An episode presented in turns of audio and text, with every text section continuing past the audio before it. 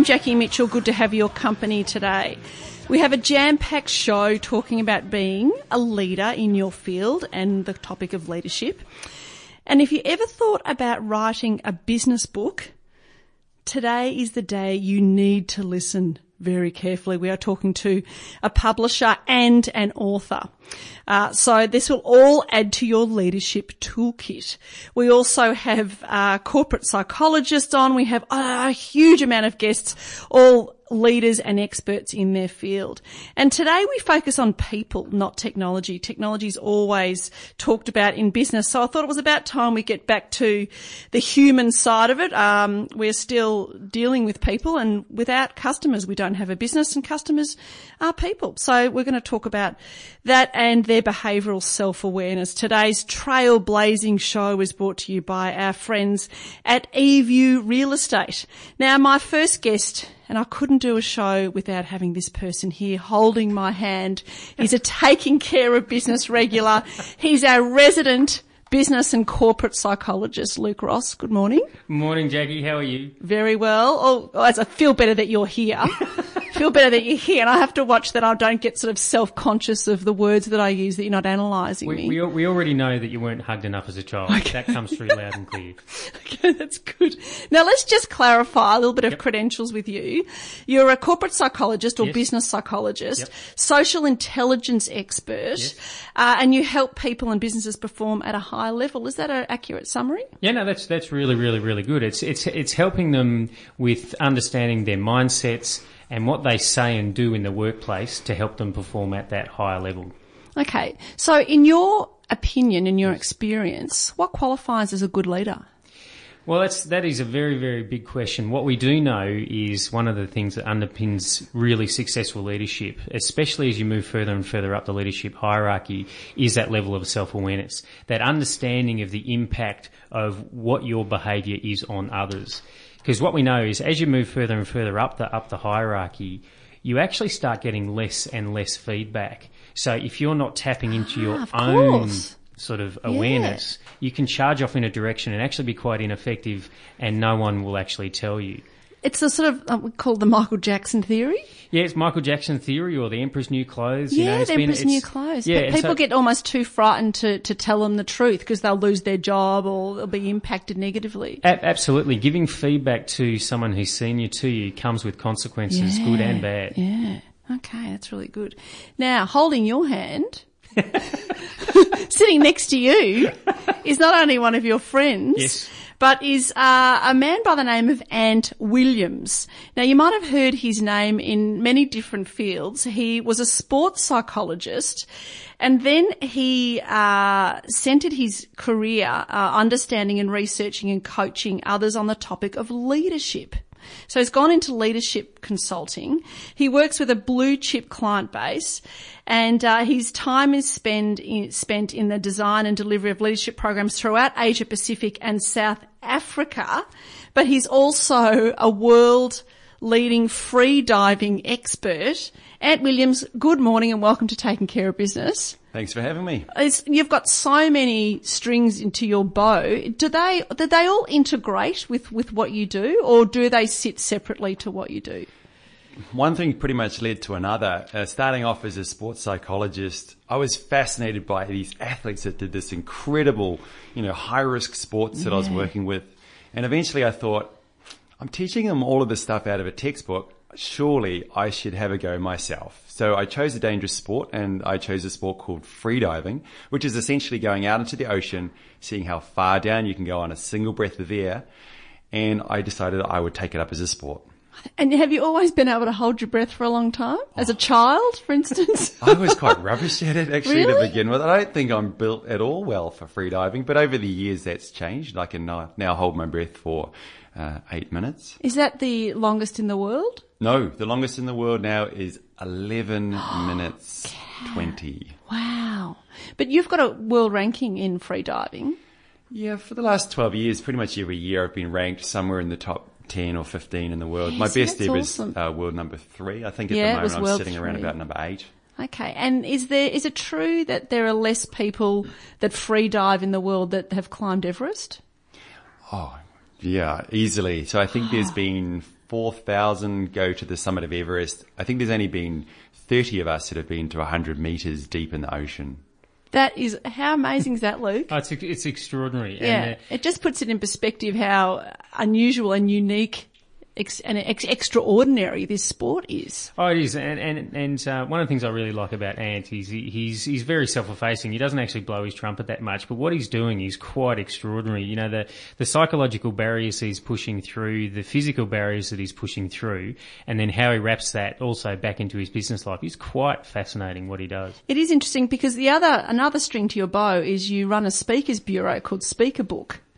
That's right. Yeah, so it's doing a few things at the moment actually, but they're actually all intertwined. I love speaking. I love getting out and sharing people the insights that I've had from, you know, taking up a quite a dangerous sport and learning how to take more risk on myself around actually, you know, as a society, I think we've become progressively more risk adverse and you know, just little things around like my kids play in a playground that has rubber surfaces and, you know, they ride helmets with the tiniest little scooters and a lot of sports for kids, they no longer keep score because they're afraid that a kid might experience failure.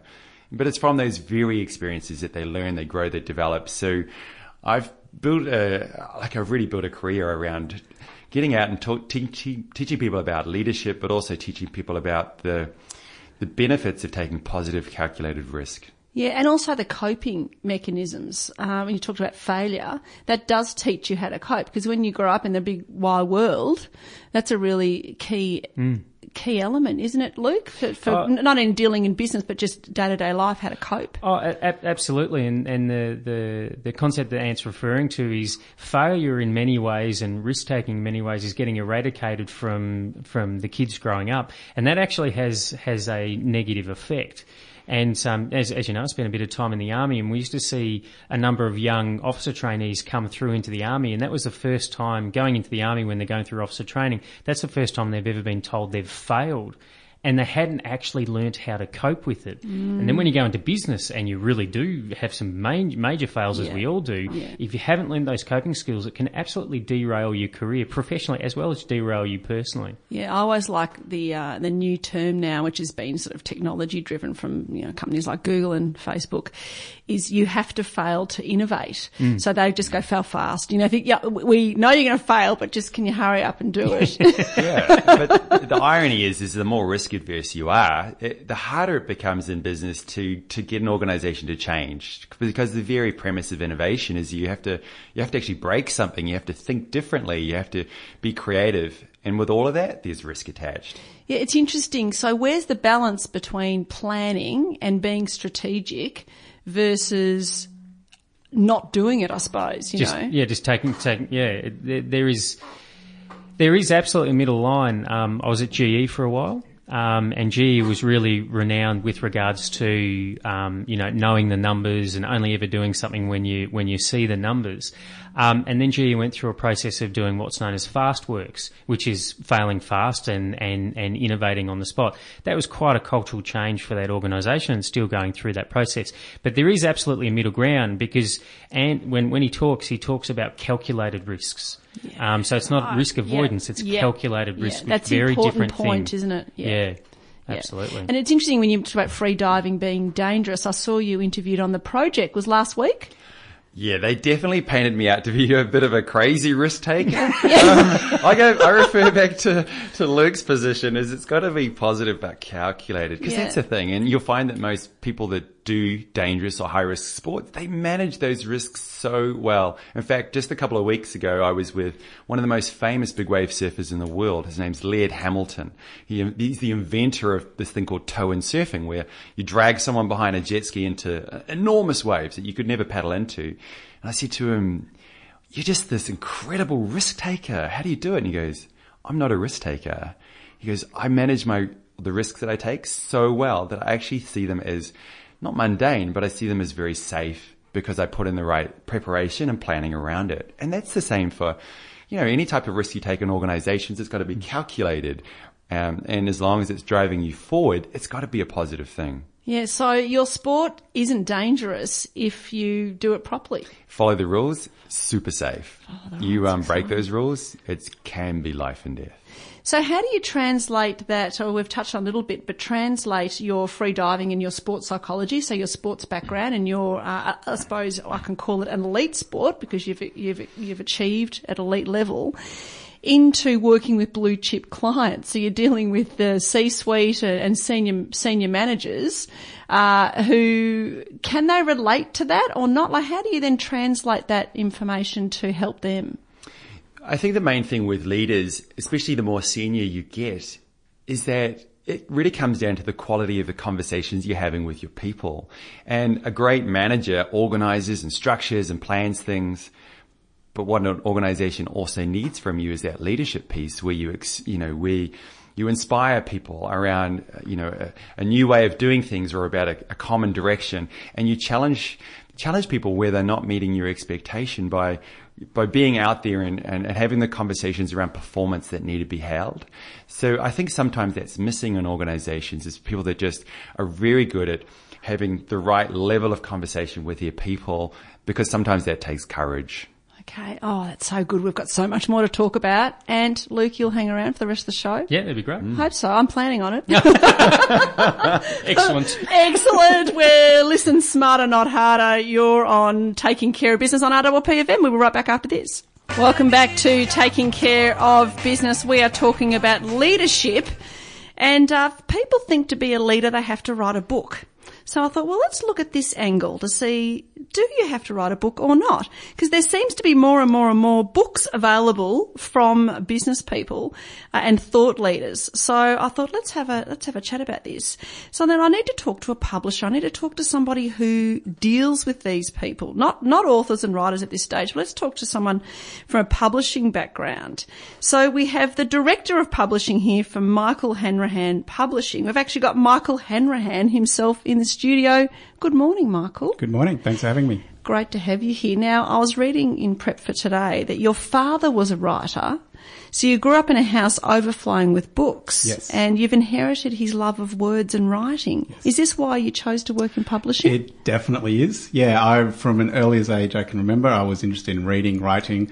I was writing science fiction books when I was 12. Um, so yeah, it's something I've really? always been around and something I grew up with. So yeah. you're still writing as well? Yes. publishing? Yeah, definitely.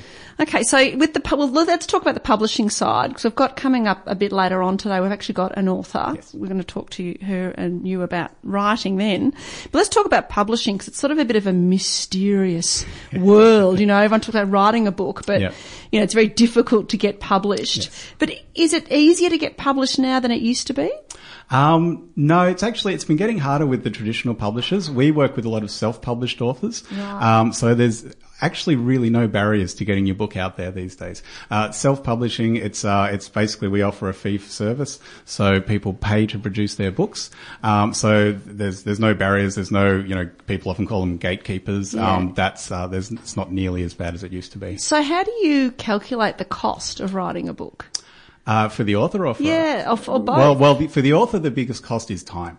Right. Um, so most of the authors I work with, um, they, it takes them say three to six months to write a book. Um, and that's really the only investment. I mean, you just sit there at your laptop with your, you know, in your coffee shop and write your book. so book. if I came to you and said, look, So- I, I'm writing a book. Yep. Uh, I'm, uh, do I come and say, oh, this is my manuscript or my draft? Or do I come to you with just the idea, I'm thinking I'm writing a book, what should I do? We, we encourage authors to contact us towards the end of their first draft. Okay. Um, and then what I often do, I often have a bit of a chat to them, discuss their book, and we give them a little bit of guidance at that point.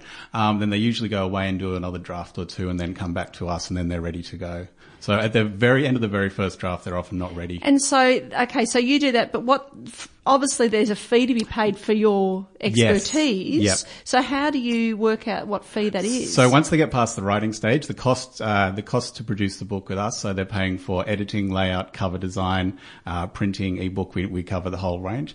Uh, we I, I have to see the manuscript to prepare a quote for the authors because some books, uh, if you're a really good writer and your book doesn't need much editing, your costs will be lower. Can you give us a, just just a ballpark. Yeah, absolutely. Six to twelve thousand dollars is the average cost for our Oh, authors. not too bad. Yeah. I thought more. I was thinking like fifty thousand or something. No, no, not at all. Well, if, yeah, there are companies out there that'll rip you off and will charge you. I, I saw one recently that was trying to charge you thirty thousand dollars. Right. Um, but yes, our averages are six to twelve thousand dollars. Um, if it's a smaller project and they don't need all of our services, it'll be you know around six, seven thousand dollars. Do you also negotiate a percentage of sales or not? No, not at all. We deliberately stay right away from that. Okay. Um, the whole point for us of self-publishing is that it's the author's responsibility to sell the book and use it in their business. Right. So we, we offer, offer the production services. We have, uh, marketing and publicity people that we refer our authors to.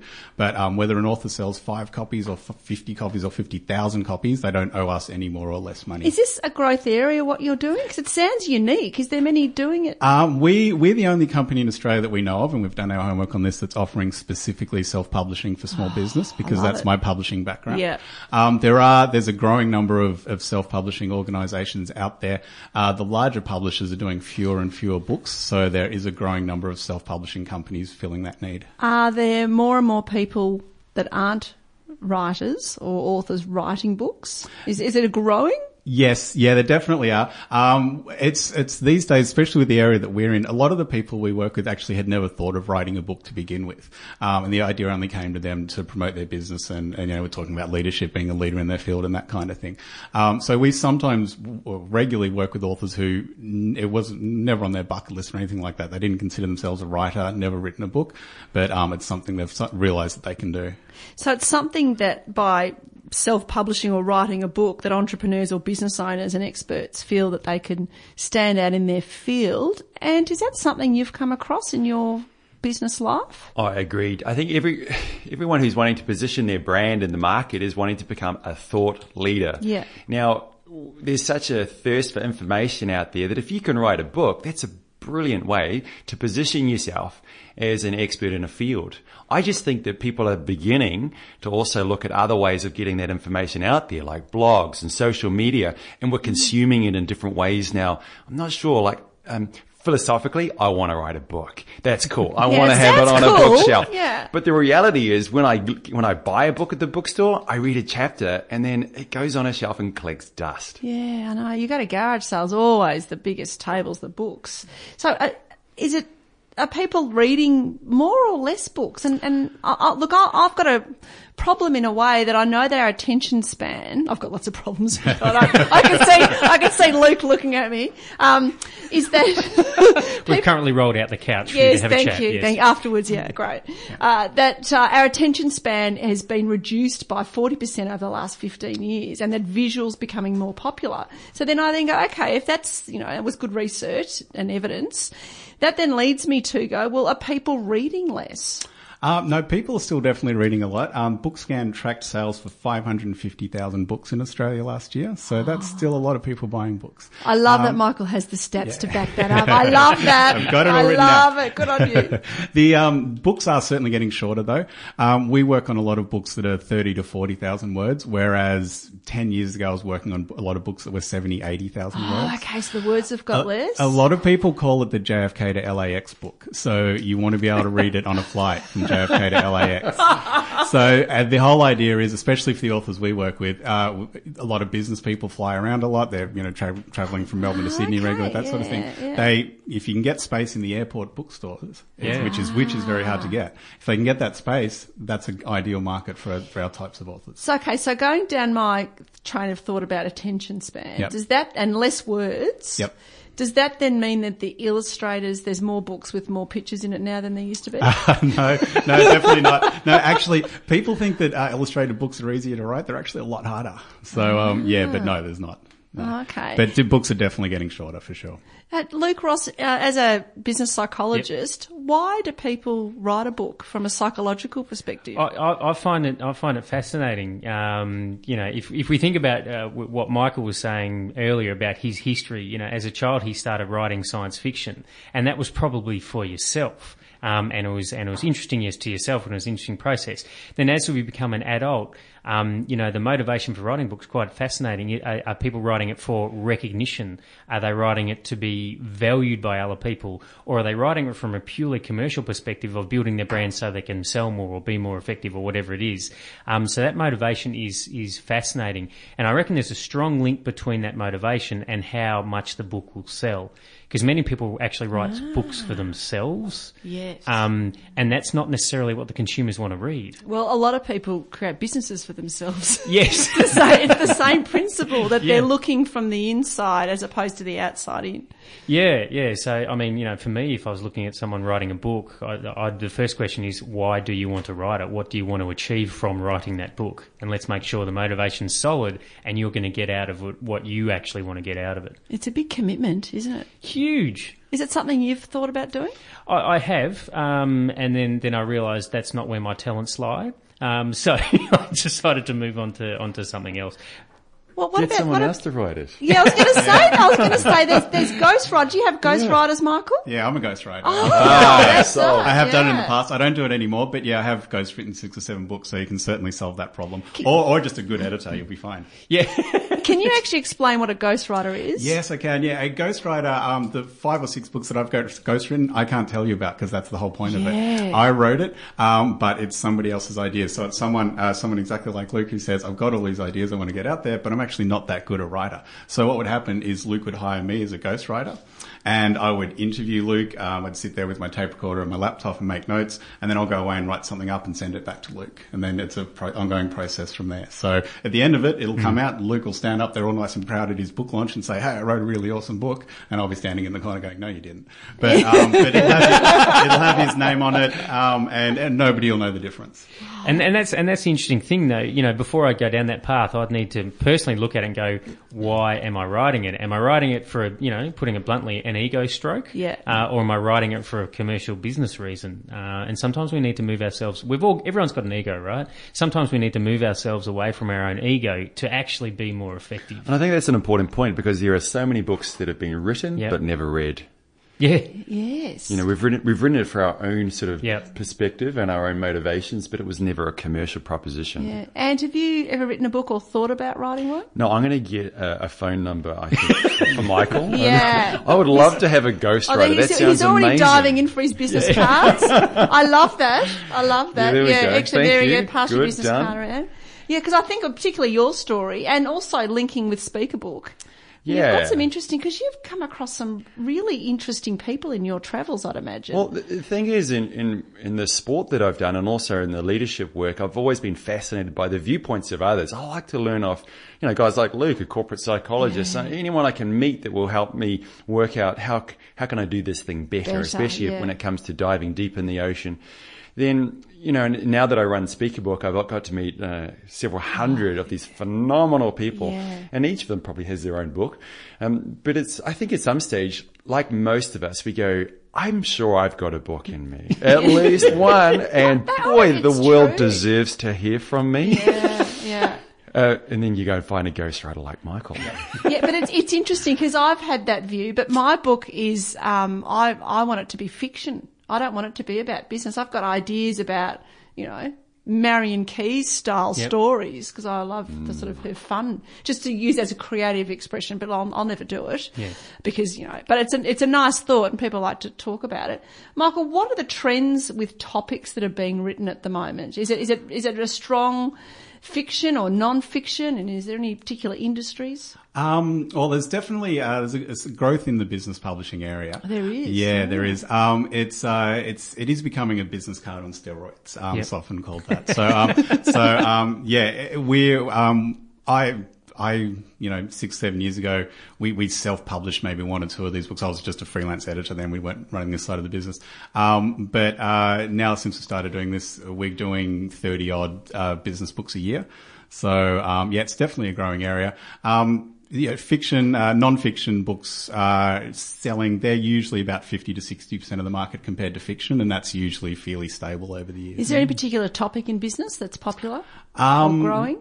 We we do a lot of books, work with a lot of authors who are business coaches, that kind of thing. Uh, a lot of self help books. There's always a big market for self help books. Um, so, but we we've worked on uh, pretty much any topic you can think of. I've worked on it over the years. People sometimes think I've got a really obscure business, so I can't write a book on it. But uh, we recently did a, uh, worked with an author who'd written a book about marketing practices just for dentists. So it was called Fully Booked. Fantastic book. See, she that's got good specialised, Yeah, yeah. she. People think that I, I'm too niche, and and you hmm. you you get your market does get smaller with a niche book, but then more people in that market buy it, and so yeah. People go onto your website, which is what? mhpublishing.com.au. Yep. There's a seven-step self-publishing system book that you've. Did you write that? Yes, I did. Yes. Right. And there's also another one called Stand Out. Oh no, that's that's it. That's, Oh, it's the same one. Yep. Oh, okay. So it's Stand Out. I've got it here. Yes. And it has, oh, seven steps. So people can buy this. So this is effectively the coffee table book about coffee tables. yes, Like absolutely, it is. Right? Yep, yep, okay, so it's the book, about, how, to, write a book. Yep. Excellent. So people can find that on your website. Yes, they can. Yep, it's also on Amazon in bookstores. Cool. We'll Um, put a link to our. Facebook page on that as well. Michael Hanrahan, great topic, really fascinating. And uh, will you, do you want to stick around for the rest of the show? Absolutely. We're about to talk to an author who has written a business book, uh, but she's also a leadership specialist. So we're Okay. tying it into leadership, and we'll be right back after this. Welcome back to Taking Care of Business. We are talking about leadership, but we're also about to talk to a lady writer, hence that was Dire Straits, who is an executive team coach and does a lot of work with uh, leadership teams. And she's written a book about leadership. Uh, it, she's a game changer, and now she can call herself as herself an author.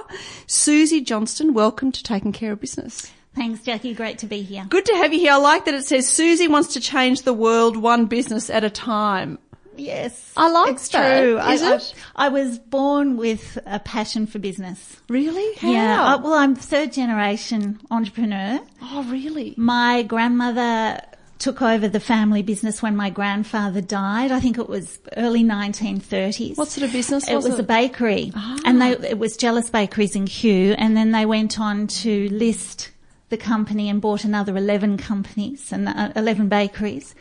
And then my grandfather died a few years later. So my grandmother was a true entrepreneur. She had to look after all of the owners of all of those bakeries and all of their families and she was very driven. My father was taken out of school to do, you know, the bread run, the horse and carts, Awesome. um, and his big brother mentored him through the business as well. And it was quite an extraordinary story. And I, I guess the family stories live on through me. Well, I can see that and I can see your face light up and the passion.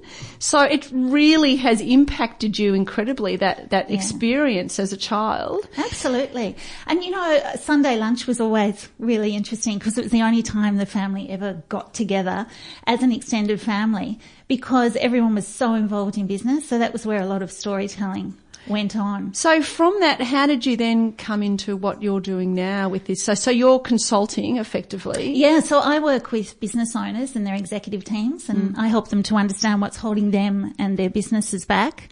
I think one of the biggest challenges that businesses face, as we've seen today in the newspaper, um, and yesterday, it seems to be happening every day, it's the vulnerability within the executive team to actually have the really hard conversations about what's holding the business back, actually leaving the ego at the door and making things happen. So this book that you've written, why did you write it?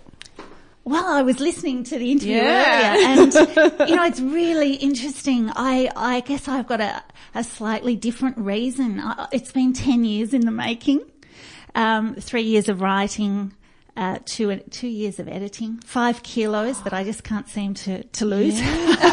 um, and it was always in me. I've always loved writing. I, I journal every day and every exec team that I'm with, and Jackie, this goes without saying, I walk out of the executive team meeting and I just kick myself thinking, gotta get that book out because the themes that I see in every team, whether it's a startup business through to a global corporation, the themes are the same.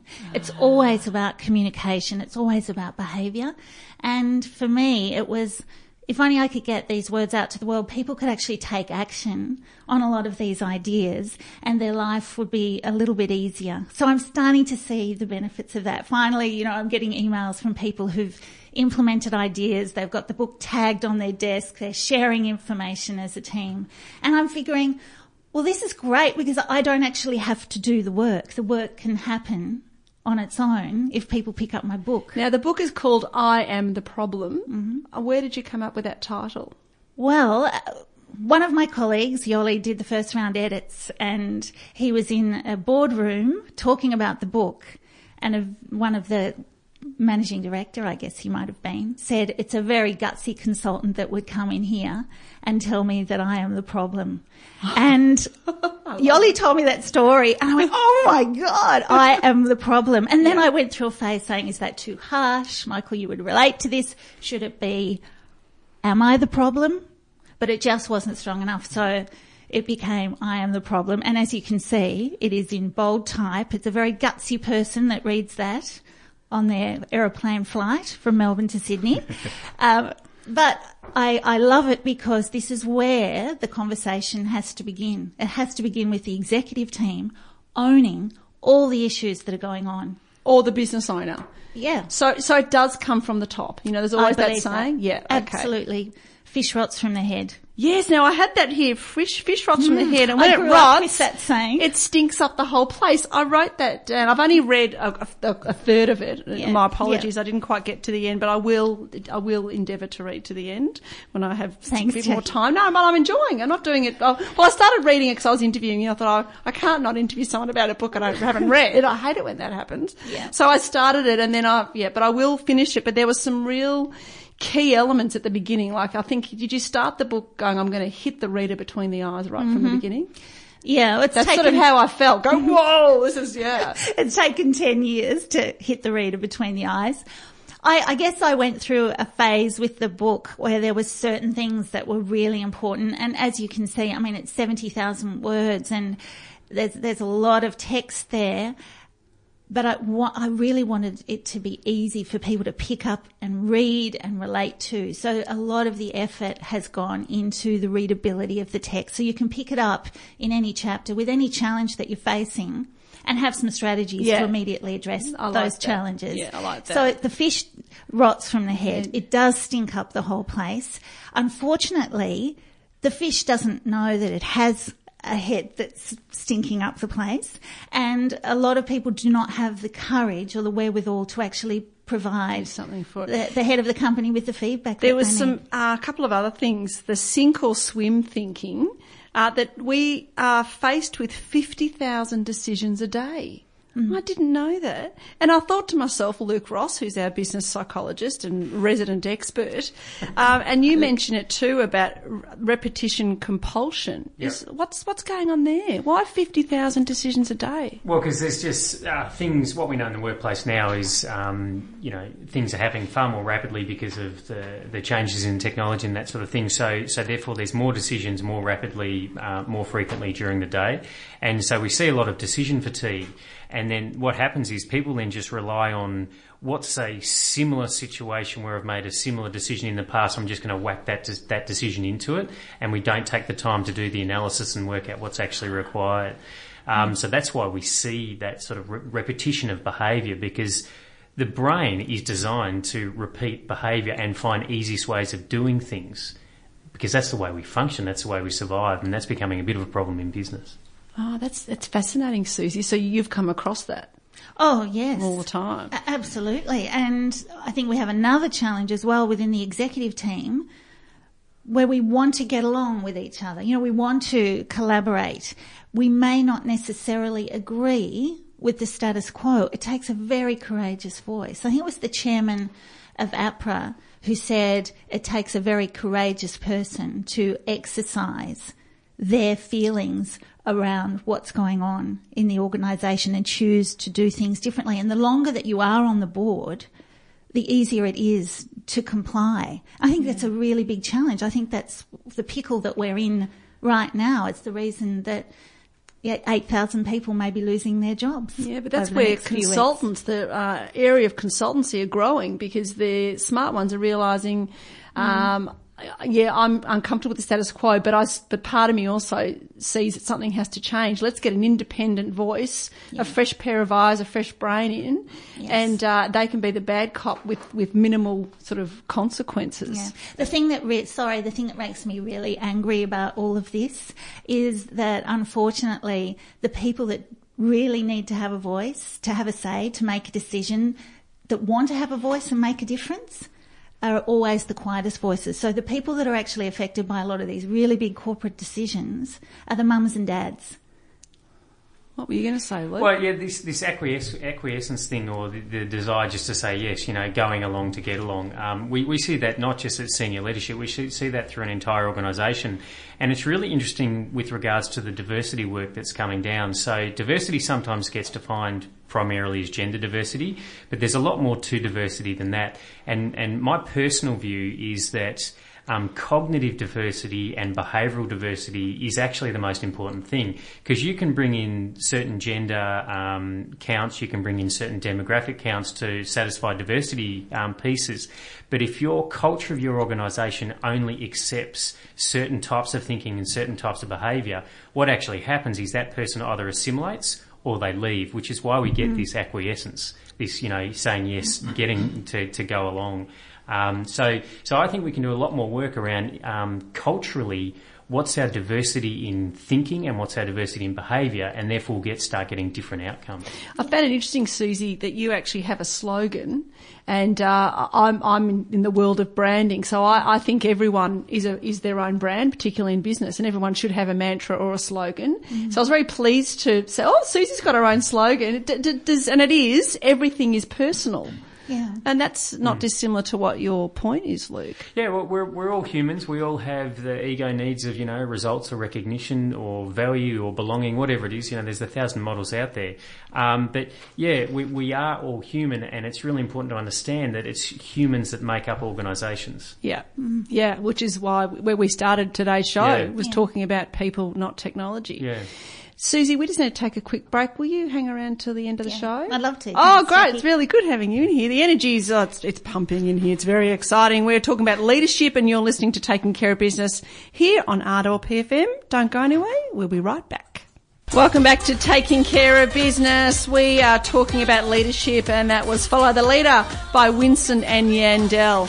And I'm here with four outstanding guests today. And I'm going to speak to each of them now because I want to wrap up our concept of leadership. And I'm going to start with Luke Ross, who's the seasoned professional here.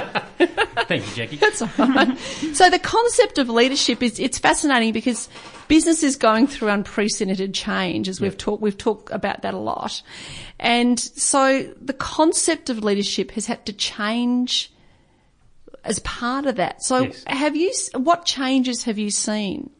Well, if, if I go back to you know when I, when I was first you know studying leadership and things like that, um, and look at the early research, the really the research really focused on what is an effective leader. Let's find the model of an effective leader.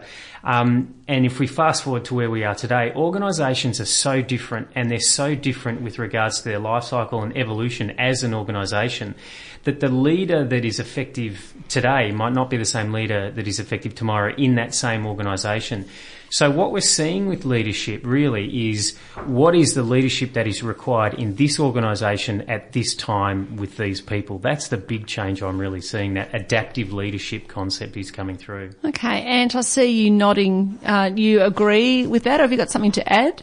Well, no, I do agree with that point. If you look at what's happening on a, on the macroeconomic climate, you know, things are, it's the age of disruption where things are, businesses are coming and going and shifting so fast that companies need to be far more agile and they need leaders who can embrace change. So where we might have rewarded and reinforced people for being good managers who kept things stable and, and drove structure and good process, we now need those same people to go out and to change things and to to look around for and see how how their organization needs to evolve and to be at the forefront of that and to demand different ways of thinking and being of the people around them. And they themselves need to become more self-aware as leaders to actually accept the fact as Luke puts it I need to be adaptive. I need to not rely on the old ways of thinking and those fixed ways of approaching problems because the new the new market, the new way of doing business is so complex and the challenges are so so uh, so vast that I need a new way of approaching them. Oh, that's insightful. Michael Hanrahan. Can I just agree with that? Yeah. well, in your world, you know, in the in the world of publishing, um, you know, you and you would have seen a lot of change because Yeah. you've been, you know, you, I I should have also said at the beginning, you've worked for some big publishing houses. Uh, in the past. So you've gone from working in big business in the world of publishing uh, and to creating your own business and now self-publishing and being a writer as well. Yeah. Uh, what changes have you seen in business? Um, oh, I think uh, I think you have to be much more be yourself. I think it's very important. I think the whole command thing of being the boss up the top and telling everybody everybody what to do is completely outdated. Um, I, I find that uh, I, I just try and deal with our clients just completely honestly and just you know there's no um, you know like take away the structures and that kind of thing. Um, just people want to deal with people these days. I think. So it's more collaborative Yeah, definitely. as opposed to master servant. Yes. But there's still some dictators around, isn't there? Yeah, there is. Yeah, you still run into them occasionally. I'm not sure how well they do these days. Susie nodding, nodding fiercely. Yeah. Yeah, I think I don't think people like working like that these days. So Well, what, it's interesting with the Generation Y that's in the workplace now and Gen Z that's coming through that there is a bit of a skill shortage or, or there is a, a lot of businesses now are looking to be an employer of choice because they're wanting to attract really good talent because there's not as much around as there used to be in, in our generation, Gen X and uh, X generation and the baby boomers. So they're, they're going, okay, we need to make ourselves more attractive for people to come and work for us. Have you found that, Susie? Oh, your- yes. I, I think, as Michael said, I mean, we've got some real challenges now because the command and control no longer works and we need to engage young people in a way that's meaningful for them. So what's meaningful for them is what is the difference that the organisation is making to the planet? Yeah, so what is the difference, difference, yeah. that, that the organisation is making to the future of society? So we've got to now talk about business endurance, we actually have to change the conversation. We have to talk 50 years out, not about the next quarter, not about return on investment. I mean, front page news today, share price was $6 in 2009. It's 2.2 cents today.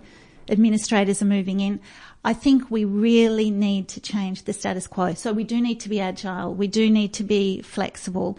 And the most important thing to me in leadership is self-awareness. You've got to be self-aware enough to actually ask for feedback on how you are performing as a leader. If you can't do that, get out of the boardroom or get out of the exec It's a common theme is awareness, self-awareness. It is, and, and, and interestingly, what's what's coming through in some of the new leadership models is this concept of mindfulness, leadership mindfulness, um, and and it's talking about a balance between um, profit or return on investment, people, and planet, because you can't have one without the other. You absolutely have to have return on investment to be able to do good things for the planet, but it's a triangle that's balanced, and we don't want to go too far the other way where it's just it's just planet, it's just planet, because we actually won't achieve it. It's got to be balanced. Yeah, I think that's a really good point. Susie, just quickly, there was a bit in your book about the profit share idea, and you gave the example of you went to the team and you said, okay, what's one of your dreams? And someone said, I wanted a pair of um, Jimmy Choo shoes or something like Yes, that. that's true. Yeah, or a, a, a holiday to Fiji. That's going to be my goal.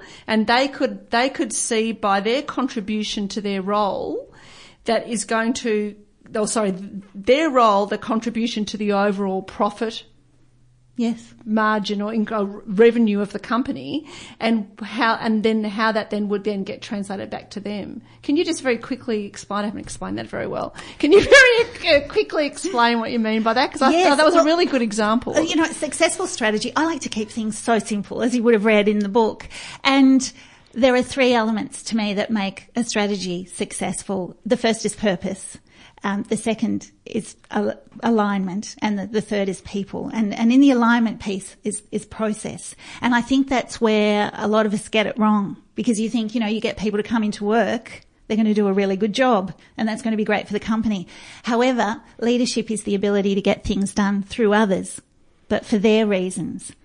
And if you can tap into why people choose to be there, and if it is as simple as a pair of Jimmy Choo shoes, Yeah. I saw them in the window as I was walking past. I'd love the opportunity to have them. And you start to talk about where the companies are going and how they could benefit in the process of the business being successful, not about Yes. retention, not about things that right. people can't measure. and not fear. Oh, I'm not. I'm going to lose my job. It's more about incentivizing. it's, it's exciting. Let's talk about the future. Let's talk about endurance. Have you got a pearl of wisdom you'd like to impart? My pearl of wisdom would be, and, and I have this um, above the girl. I have two daughters above their bed. Um, be who you are and say what you feel because those who mind don't matter and those who matter don't mind. It's a Dr. Seuss quote. I love it, love it. Susie Johnson, thank you so much for being part of taking care of business and coming into the studio. It's always a much a much better conversation when we can actually see people Yeah, face to face as great to be over here. the phone. Thank you for coming in. Thank you. Michael Hanrahan, have you got a little pearl of wisdom you'd like to leave us with? Um, yeah, mine would be just simple. Just get out there and have a go. That's Yeah. one thing I've Yeah, really learned in love it. business. Don't sit around and think about it, wondering what's going to happen. Yeah, just get on Um, with it. Get out there, like we were talking about failing Yeah. before. Uh, get out there and fail. That's fine. Go and fix it up and learn what you did wrong. Fantastic. Continue handing out those business cards. Michael Hanrahan, thank you very much for coming into the studio today and being for having me. a key part of our program. Ant Williams, have you got, oh, you will have so many pearls of wisdom. Can you just pick one and share it with us? Oh, mine's actually similar to Michael. I think leadership can be so rewarding and anyone can do it. You just like don't wait to be tapped on the shoulder to go and lead um, at the school, at your church, in business, in your community. Just get out and do it. You don't have to be the world's best leader to get out there and have a go with it. Good on you. Ant Williams, where's your next uh, free, di- free diving? What's, what's happening there? I, f- I find this park really fascinating. The next free dive for me is going to be a bit of an interesting one. So I'm Of course. I knew it would be. A little different from the norm is I'm launching an expedition to go to the North Pole and we'll take a small crew there and the goal is to cut a hole under, in the ice each day and to try to become the deepest man under the ice. Oh, Goodness. awesome. Awesome. And when's that, when's that going to be? Look, yeah, if I get enough crazy partners together, I'll do it next year in April. There's only one month of the year where you can actually fly into Right. within 60 kilometres of the North Pole. Yeah. Um, only month, one month of the year where they have a runway. Um, so I'll either do it April of next year or April 2018. Oh, well, we'll keep up to date with that. Ant Williams has been a delight. Finally, finally, got you into the studio. It's been great. We'll have to Great to get be you here. back again. Luke Ross has always been a delight. Would you like to leave us with something to think about? Well, it's a bit hard to follow Ant. You know, Yeah, I feel I about know. as deep as a puddle now. Yeah. But um, the, the, the, the bigger one for me is um, don't lead in the way that you want to be led. Lead in the way that they want to be led. Cool. I like that's a really nice way to finish. Again, thank you to our four guests today. We hope you've heard lots of advice and inspiration today. Don't forget our Facebook page. We'll have links to all topics discussed today and podcasts on the Ardawa PFM website. We look forward to your company next Friday at 11am. In the meantime, keep leading and taking care of your business.